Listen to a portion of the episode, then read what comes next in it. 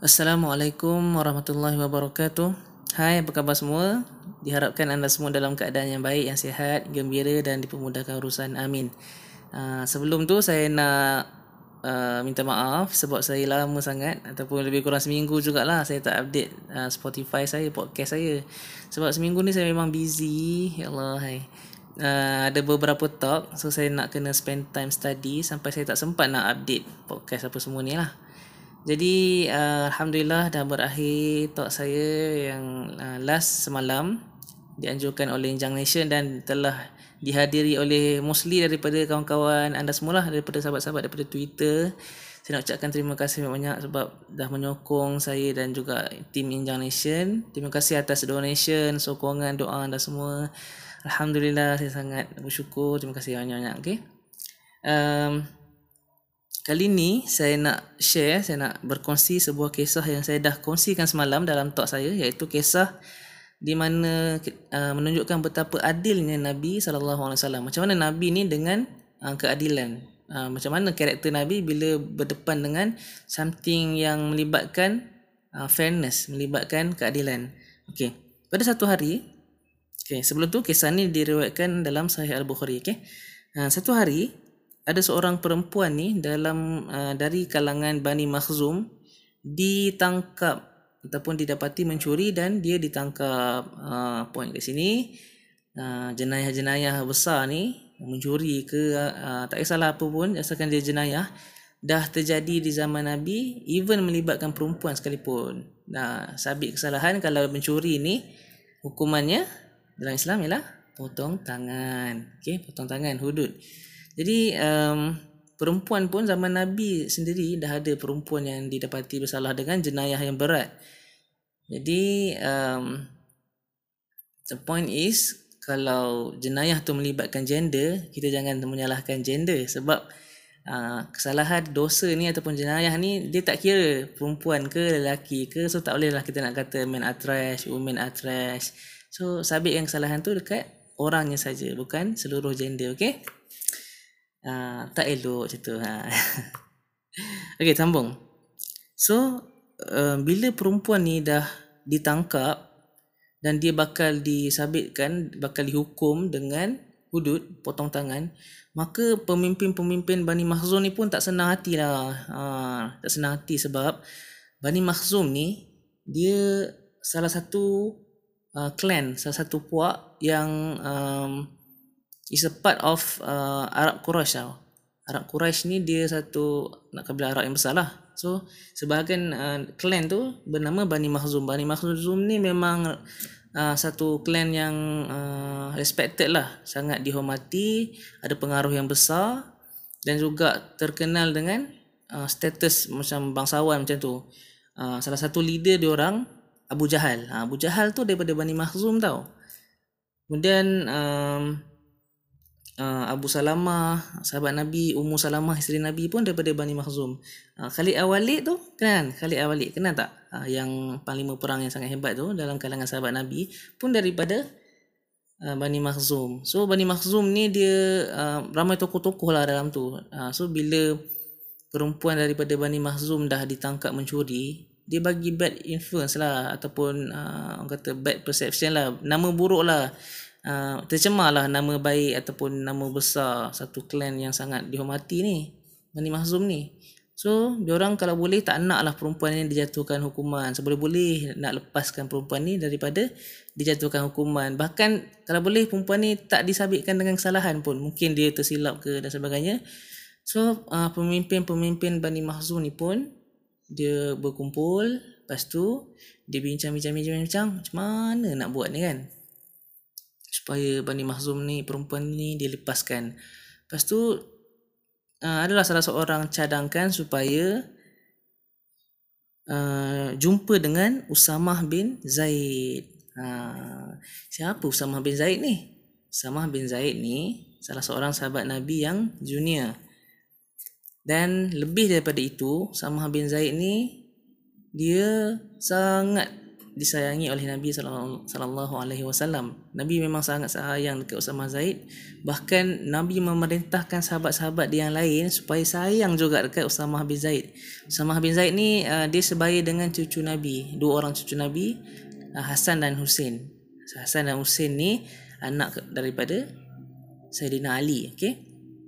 Nabi ada dua orang cucu kan, Hasan dan Husin. So Usamah bin Zaid ni lebih kurang macam cucu angkat lah ha, senang cerita. So dia orang ni sebaya dan Nabi memang sangat sayang tiga orang ni. Tak ada yang orang kata kalau cakap pasal budak ni tiga orang lah yang paling utama sekali lah ha, salah seorangnya ialah Samah bin Zaid. So Samah bin Zaid ni kiranya ada status macam uh, kekeluargaan lah dengan Nabi. Macam part of Nabi punya family even family angkat lah.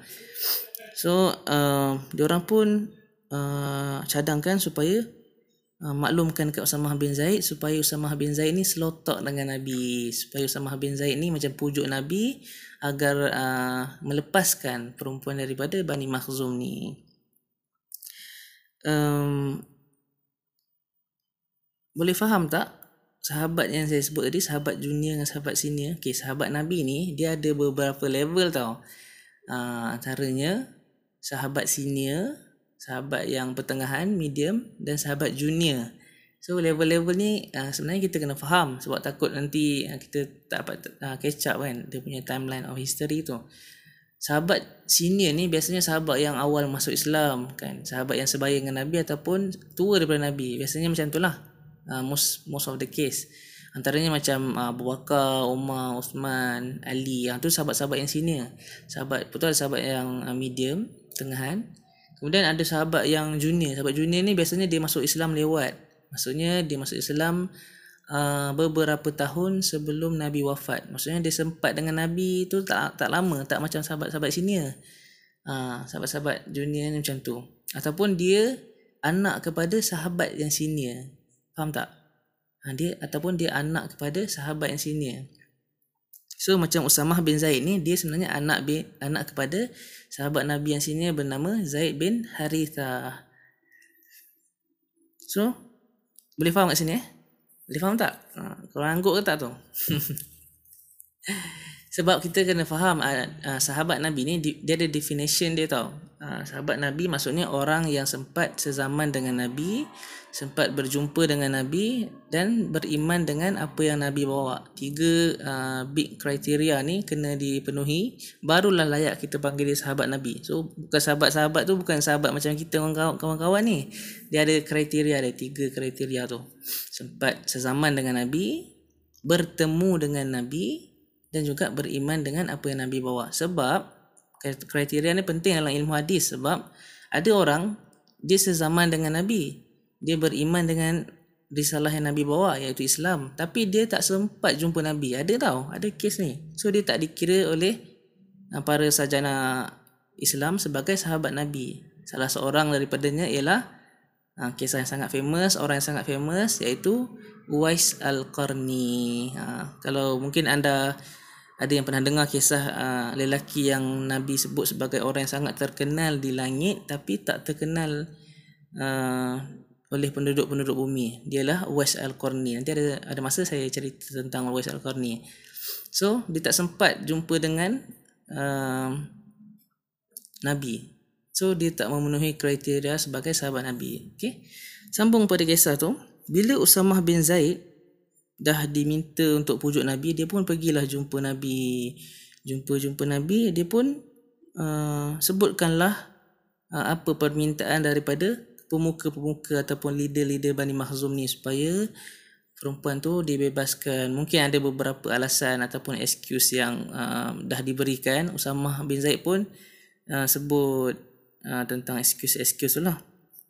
Kemudian bila Nabi dengar aja Usamah bin Zaid cakap macam tu apa reaksi Nabi agak-agak? Sebab Usamah ni memang cucu cucu angkat kesayangan Nabi lah. Agak Nabi buat apa? Nabi kata okey lah okey. Sebab kau cucu aku aku aku setujulah no. No. Big no. Nabi sangat-sangat marah sangat-sangat kecewa bila mana Usamah bin Zaid cakap something like that bila mana Usamah bin Zaid sebut tentang melepaskan orang yang bersalah sewenang-wenangnya. Sampai Nabi mengatakan, Wahai Usamah bin Zaid, adakah engkau hendak meminta syafaat ataupun syafaat ni bahasa mudahnya pertolongan lah. Adakah engkau nak minta syafaat supaya perempuan yang bersalah tu bebas daripada hukuman Allah? Maksudnya Nabi kata uh, bahasa mudahnya adakah kau nak hukuman Tuhan tu dilanggar sewenang-wenangnya? Semata-mata sebab dia tu uh, orang yang berpengaruh ataupun daripada bangsa yang berpengaruh. Adakah hukuman Allah ni nak dilanggar? Macam tu je. Simply as that sebab dia tu orang besar. Itu Nabi kata lagi Nabi berdiri lepas tu menghadap Usama dalam keadaan yang sangat serius sangat kecewa. Dan Nabi kata dulu umat-umat terdahulu semuanya telah binasa sebab ada orang yang macam ni.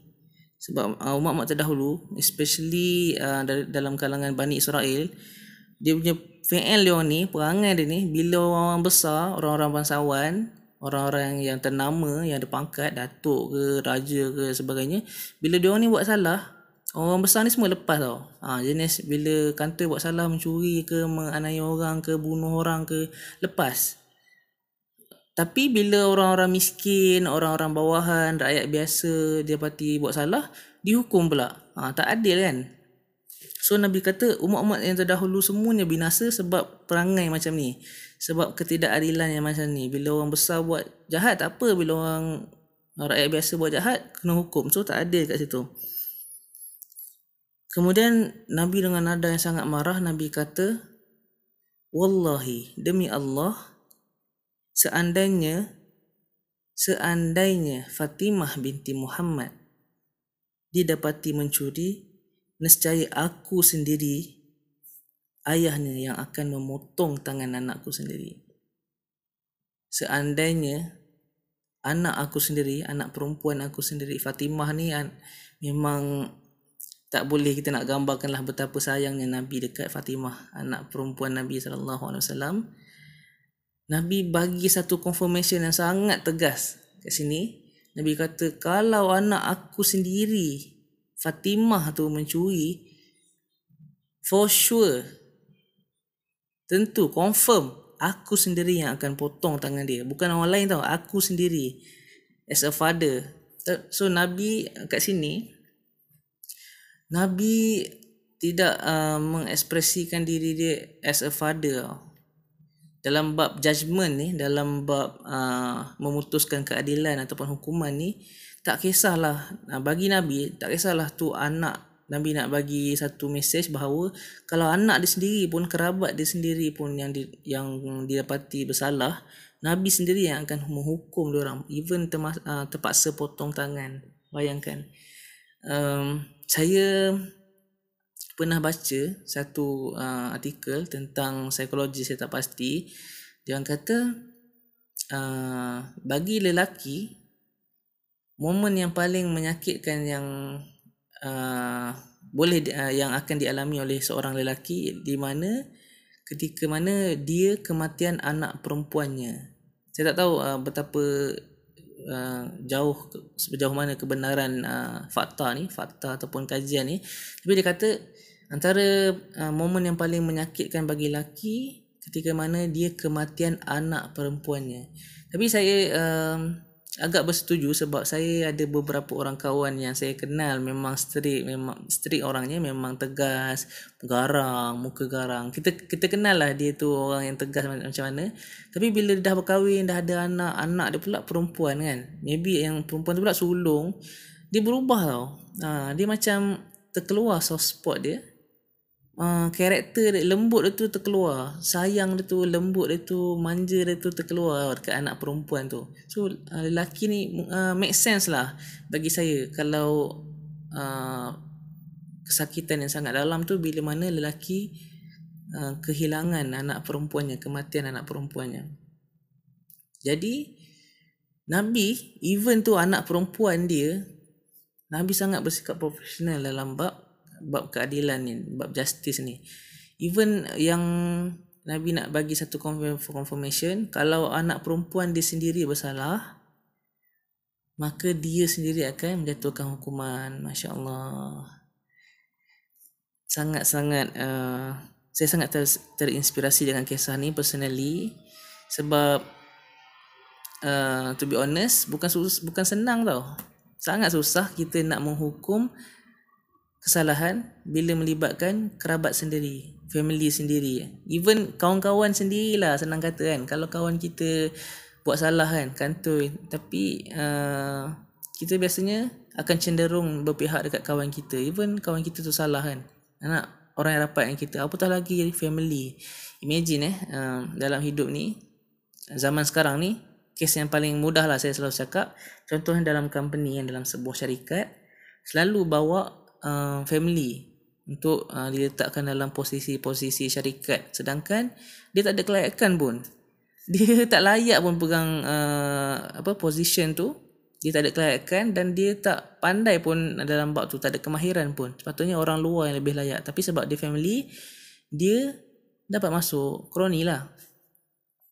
And then bila jadi satu kesalahan contohnya kan pecah amanah ke seleweng duit syarikat ke dapati uh, macam-macam lah melibatkan masalah melibatkan syarikat biasanya bila yang buat tu family yang bos tu pula family kita yang yang buat hal tu pula contohnya anak saudara dia ke dan sebagainya biasanya lepas kan? Nampak tak? Ragam. Macam ni lah. Cuba relatekan kisah ni dengan kehidupan kita sekarang ni kan kalau bos tu uh, yang buat salah tu uh, dia punya anak saudara ke keturunan dia family dia lah.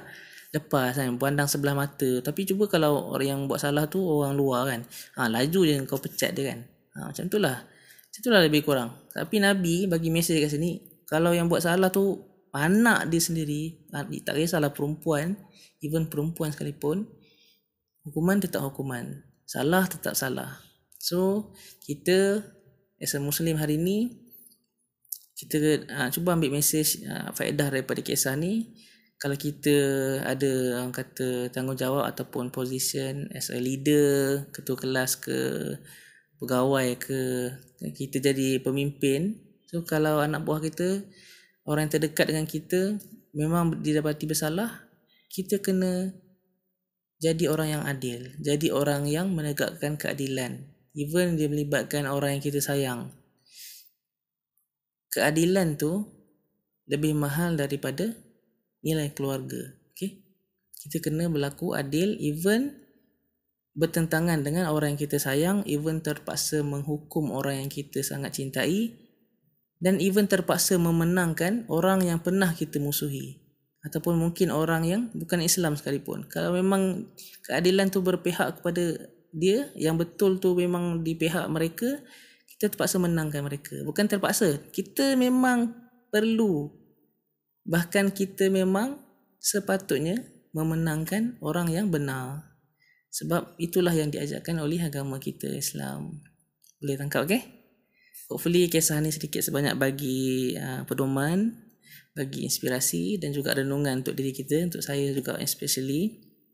Semoga kita semua dapat menjadi much better um, dapat jadi muslim yang lebih baik hari demi hari insyaallah kita berubah sama-sama okey um, terima kasih untuk anda semua yang sudi mendengar terima kasih atas sokongan uh, saya minta teruskan doakan saya dan saya juga akan mendoakan anda semua insyaallah sama-sama kita. Uh, sampai bertemu lagi insya-Allah di lain waktu. Assalamualaikum warahmatullahi wabarakatuh. Bye.